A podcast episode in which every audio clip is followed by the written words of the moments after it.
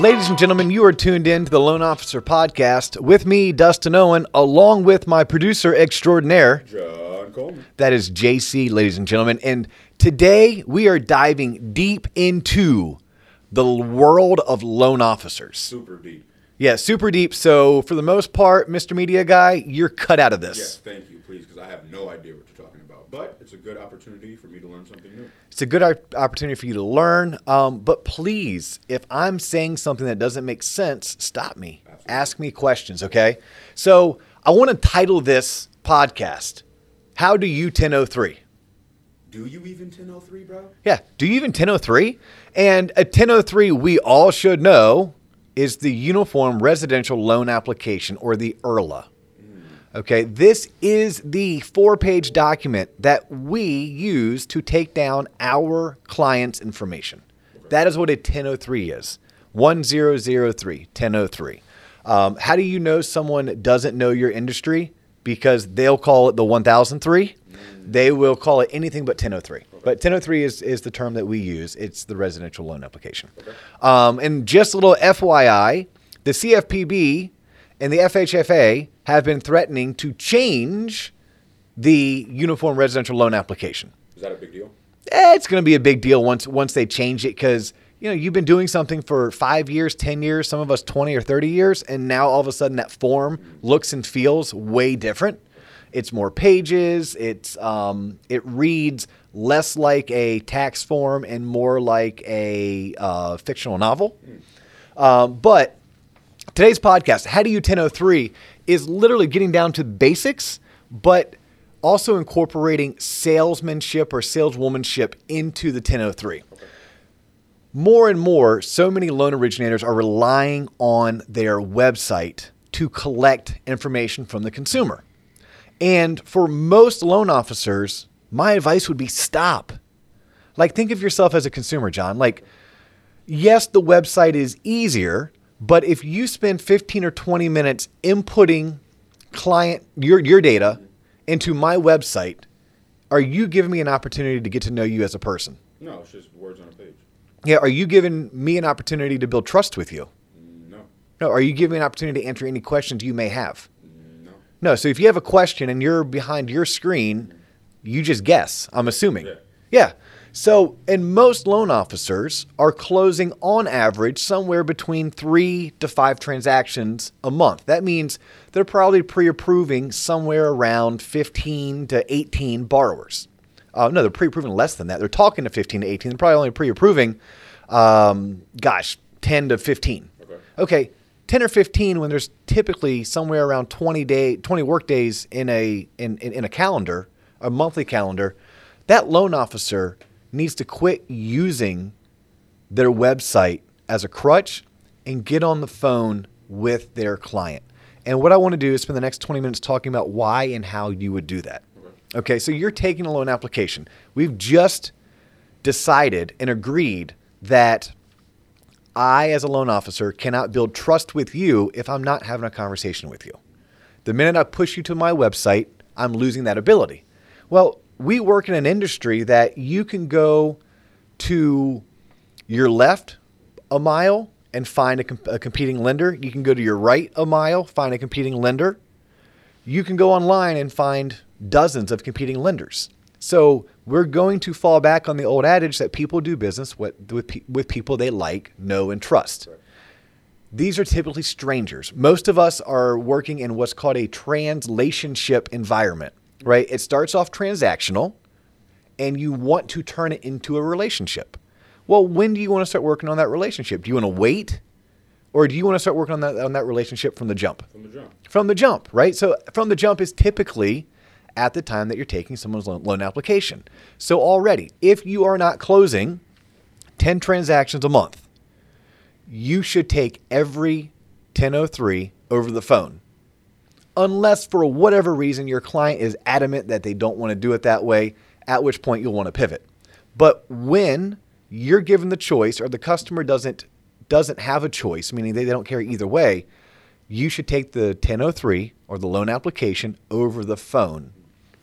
Now, as loan officers, I don't want to bore you with how to take a loan application, But I will tell you this fill out every damn piece of information accurately. Okay, I, I can't say any more clear than that. For me, that sounds like common sense. Is that not something that happens often? No. So, too many times, a loan officer, which is a salesperson, wants to rush through it. They want to see how quickly they can get it done. So, they'll ask you a question Hey, John, where do you work? You'll say, I work at Waterstone Mortgage. Mm-hmm. John, how long have you worked there? A couple months. Okay, cool, thanks. And they stop. Well, the loan application needs two year work history. Uh, and you said a couple months. Well, is a couple two or is a couple four? Hmm. Right? Because you said a couple. To me, a couple means two. Yeah. I wrote down two. Hmm. But I know that you started on January 7th. Yeah. So if I can do simple math, I know you've been here for four months. Yeah. Okay. So everything is pretty much tab, tab, tab, right? Fill in the answer, tab to the next box. Fill in the answer, tab in the, in the next box. But loan officers, where they truly fail and why their loans are a train wreck when they go into processing is because they didn't take the five or 10 minutes that it takes to ask all the proper questions, push for data integrity. Again, that's my only warning for that. We're going to be done with, with, with that. Just know if you want to be really good at this job in this career, take a solid, accurate, damn good 1003. Okay. But take it over the phone because this is where your personality is going to show. This is where your professionalism is going to show. This is where your expertise and your experience is going to show. But it's more importantly where you're going to become likable. It's also where you're going to be able to build trust with somebody. Okay, so if I'm starting on page one of the 1003, well, page one of the 1003 is typically going to start with what is your name, right? But you can start a conversation based on what someone's name is, right? You tell me my name is John Coleman. You may even give me your middle name or your middle initial. I can stop right there and say, Do you prefer to go by John? Yeah, John works. John works. Okay, and I ask everyone that because look, my friends call me Do. In fact, if you want to call me Dio, feel free to call me Dio. My legal name is Dustin Owen. My mom calls me Dustin. Uh, never call me Dusty. And uh, but but um, you know, feel free. And, and I just want to make sure that that you know if if you go by John, I call you John. If you prefer, prefer something else, I want to call you what you prefer. Okay. All right, cool. And then you're, you're starting to go through. You you're asking them for their property address. Like, hey, where do you currently live? Right? And then you're looking for commonalities. That's how you build trust with somebody. Is you find a commonality. If you see it's a, it's an address that you're familiar with, there's a good chance that maybe you know someone in that neighborhood. It gives you some kind of a of a common talking point. Um, you, you get through, hey, look, social, date of birth. There's no really fun, easy, tricky way to ask for someone's social or their date of birth. But when you start getting down to talking about their years in school and their number of children, so many loan officers skip over this. And this is a great talking point. This is a great way to, to, to start to build rapport with, with your client. And look, eh, most of us can guess and give everyone 16 years in, the, in uh, uh, schooling. But how hard is it to say, hey, John, the government requires me to ask you how many years uh, in school. So uh, do you, you know, is it a college degree? Is it a, an AA, associates? Do you have something larger?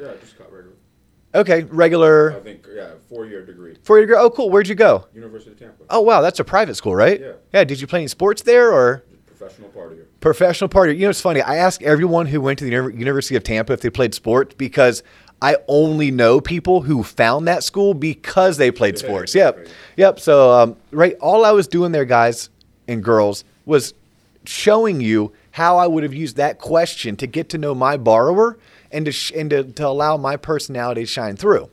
Now, a lot a lot of times we will skip over dependents. That's a question on the 1003. You have to know how many dependents. Well, with number of dependents, yes, there are some loan programs that it's probably not that important that you got it, that you got it accurate. Now it is important because it's a it's a document that is, is, is regulated and you should be accurate.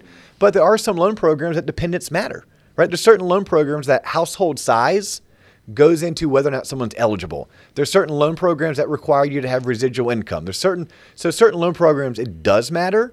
Um, and it also matters later down the road when you have to ask the person if they're obligated to pay alimony, child support, or separate maintenance.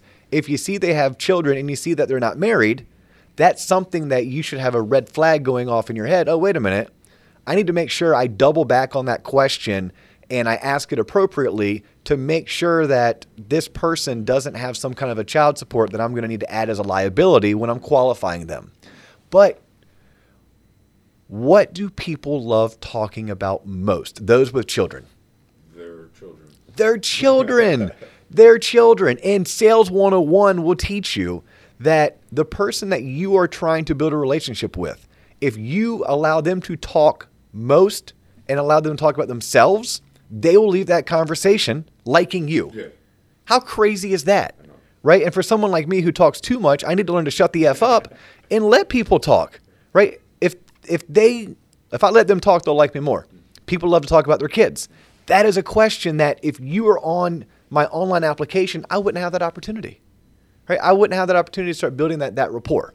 And we can go all the way down the line. Right? We we can now jump into talking about someone's employment and someone's income. Right? And it's it, when you're asking for their employment, again, yes, you need to get all two years, like we were talking about earlier. But you can ask some questions like, hey, what's your title there? Oh, what does that do? And you may even stop and uh, let, let your audience know, your audience that you're performing for is your prospective client, right? You're trying to build trust so they use you and they don't go elsewhere. And but and you'll you'll tell them, look, this is just curiosity. This is not for your loan application. I'm just curious. What does a level four senior project manager do at Siemens? You know, how do you like that? How long have you been doing it for? Right? There's certain intel that you are getting because you need it for the loan application. You need to know how long they've been in their line of work. That's a question we have to ask. You need to know uh, how long they've worked for that employer. You don't need to know what exactly their, their job is, but if you ask them about it, there's a good chance they'll, they'll tell you about it, and there's a good chance that they'll leave liking you and trusting you more. Mm, makes sense. Yep. Everything goes for we have to know how much someone makes, right? Hey, how much money do you make? They answer it.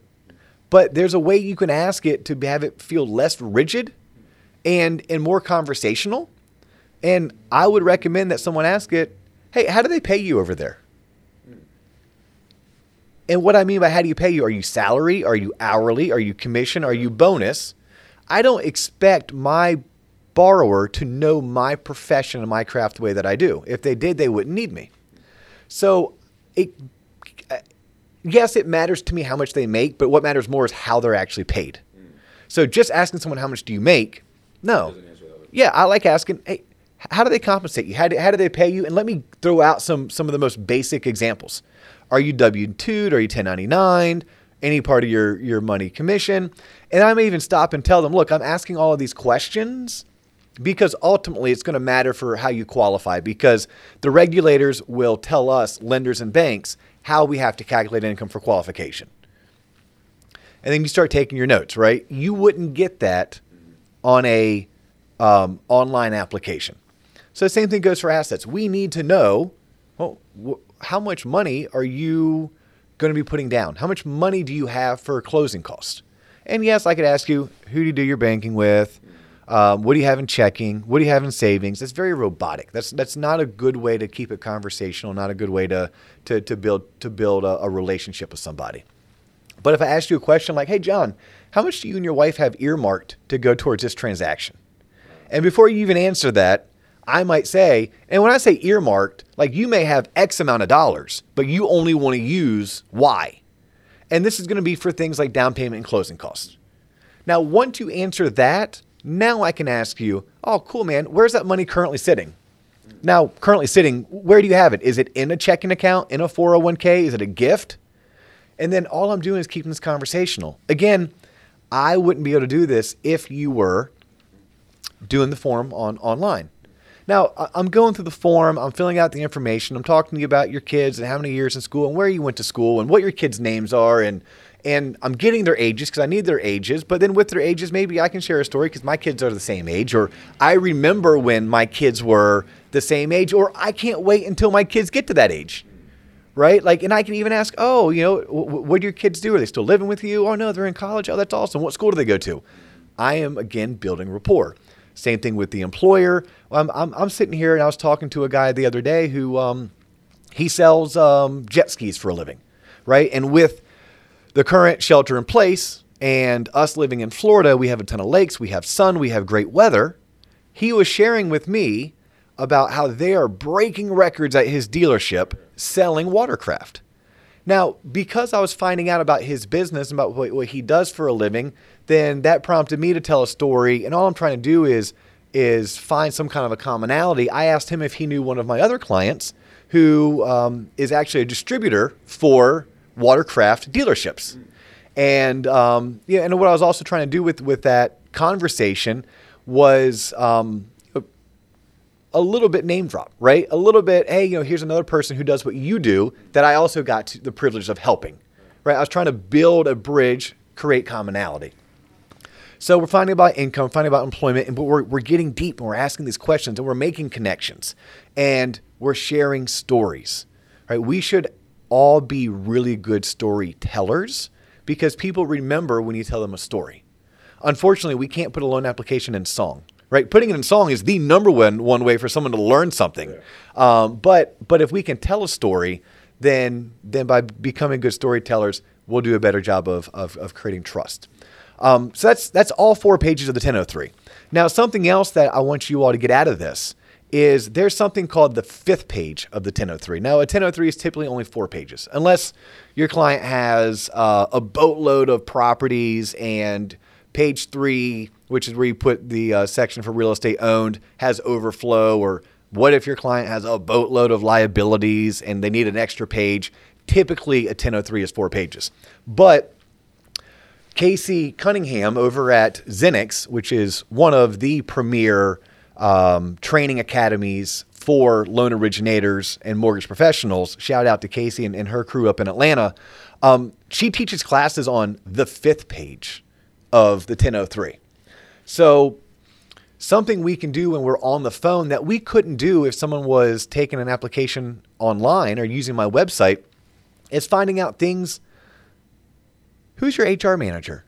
Who's your financial advisor? Who's your CPA? Now, what if they don't have a CPA? What if they don't have a financial advisor? Oh, have you ever thought about using one? Have you ever thought about sitting down with a financial advisor? Because you know what my job is a loan officer? My job as a loan officer, if you listen to one of the previous episodes from, from a couple months ago, is to have people, right? I have a network. Well, a financial advisor and a, and a, and a, and a accountant are decent referral sources. What's a good way to get someone to refer you their clients? Refer you, you your clients, right? Or refer them your clients. Well, if I'm doing a good job of, t- of taking page five of the 1003, I'm figuring out who their HR manager is because A, my processor is eventually going to need to do some kind of employment verification. So I'm going to need it. But if their employer is local and their employer has 25 plus associates, maybe I want to reach out to them and I want to talk to them about developing an affinity relationship where I, as the loan officer, can maybe come in quarterly and I can teach home buying lunch and learn. To maybe I want to bring one of my realtor partners with me. But if I'm not having that conversation and I'm not taking down that information, how am I ever going to reach out to that employer to A, introduce myself? And you know what? Maybe I want to do some form of a quote unquote employment verification up front for my pre approval. Now, I'm doing this less to verify employment. I'm doing it more to introduce myself to the HR manager because maybe I want to build a relationship, because I want the HR manager to invite me in so that I can put on classes for the 25 or the 100 other associates. Maybe I want to work out some kind of a, a, a discount, $500 off closing cost for any associate of EA Sports that uh, finances their next home loan through Waterstone. Financial advisor, same thing. CPA, same thing. Like CPA is good to know because maybe I can take some of the burden off of my client, and instead of having them send me their their, especially if they're self-employed, their business tax returns and their personal, I just tell them, look, I, I don't mind reaching out to your CPA. I reach out to your CPA. I'll introduce myself. I'm sure they'll need to, to verify some information with you, like get your permission, but I don't need you digging through your filing cabinet to find your tax returns. I'll get it directly, directly from your CPA because it gives me the opportunity to introduce me and my team to my CP to their CPA, and possibly build a relationship. right? And and possibly be able to refer that CPA my clients when they need one, but more importantly, be a source of information or a resource for that CPA's other clients that may need mortgage services. Makes sense. Financial advisor works the same exact way. So that's taking page five of a 1003 that if it was online, you wouldn't be able to do that. So how do you 1003? The, the goal of this podcast is to let you know and to share with you ideas if you are not already closing 10 transactions a month, quit using your online app. Take them over the phone. Build rapport. Learn about your future client and let them learn something about you and let your personality shine through. Makes sense. Makes sense, right? Yeah. How do you 1003? That's how you 1003. If look, and, and the reason why I use the, the, the number 10 of in terms of because at some point you're going to get to you're doing too many transactions to be able to take every single. If, if you're closing 10 loans a month, that means you're receiving upwards of about 50 referrals to 60 referrals a month. You're sifting through those 50 to 60 referrals to try to pre approve 20 to 25 a month while taking 10 loan applications and working 10 files through the system. And so you're going to get to a point where you may choose to spend 20 minutes on the phone or 30 minutes on the phone doing a buyer consultation because you can do that from your car, you can do that from the park, you can do that from your kids' uh, soccer practice. And after your consultation, you're like, hey, look, everything sounds great. Why don't you go to my website and go ahead and fill in the blanks for me? Now, th- there is a second way of doing this where you still do the consultation up front. You're basically running through in your head a 1003, but you're not physically typing stuff in. Yeah. But you're still asking them about their kids, their spouse, their credit, their employment history. How do they like that job? How long had they been doing it? How are they paid? Um, et cetera, et cetera. But at the end of the day, we we work in a people business, right? It's a service industry. This is retail. And the way that you're going to separate yourself from the competition is to build trust early, make yourself likable, allow your client to share information about themselves to you personally so you become connected, at which point they become, they meaning your client, they become more engaged in your advice, more engaged in the way that you do business, and they feel less needing to seek second or third opinions because you've done a great job up front of showing that you're the professional, you're experienced, you're going to take great great care of them, and more importantly, you're not going to screw them over. That's what people need to feel. I'm not going to get screwed over. I'm going to get great service. And at the end of the day, I'm going to close on time and I'm going to obtain the financing to my home that makes sense for me. That's it. That's how you 1003. I'm Dustin Owen. He's John Coleman. This is the Loan Officer Podcast, and we're out of here.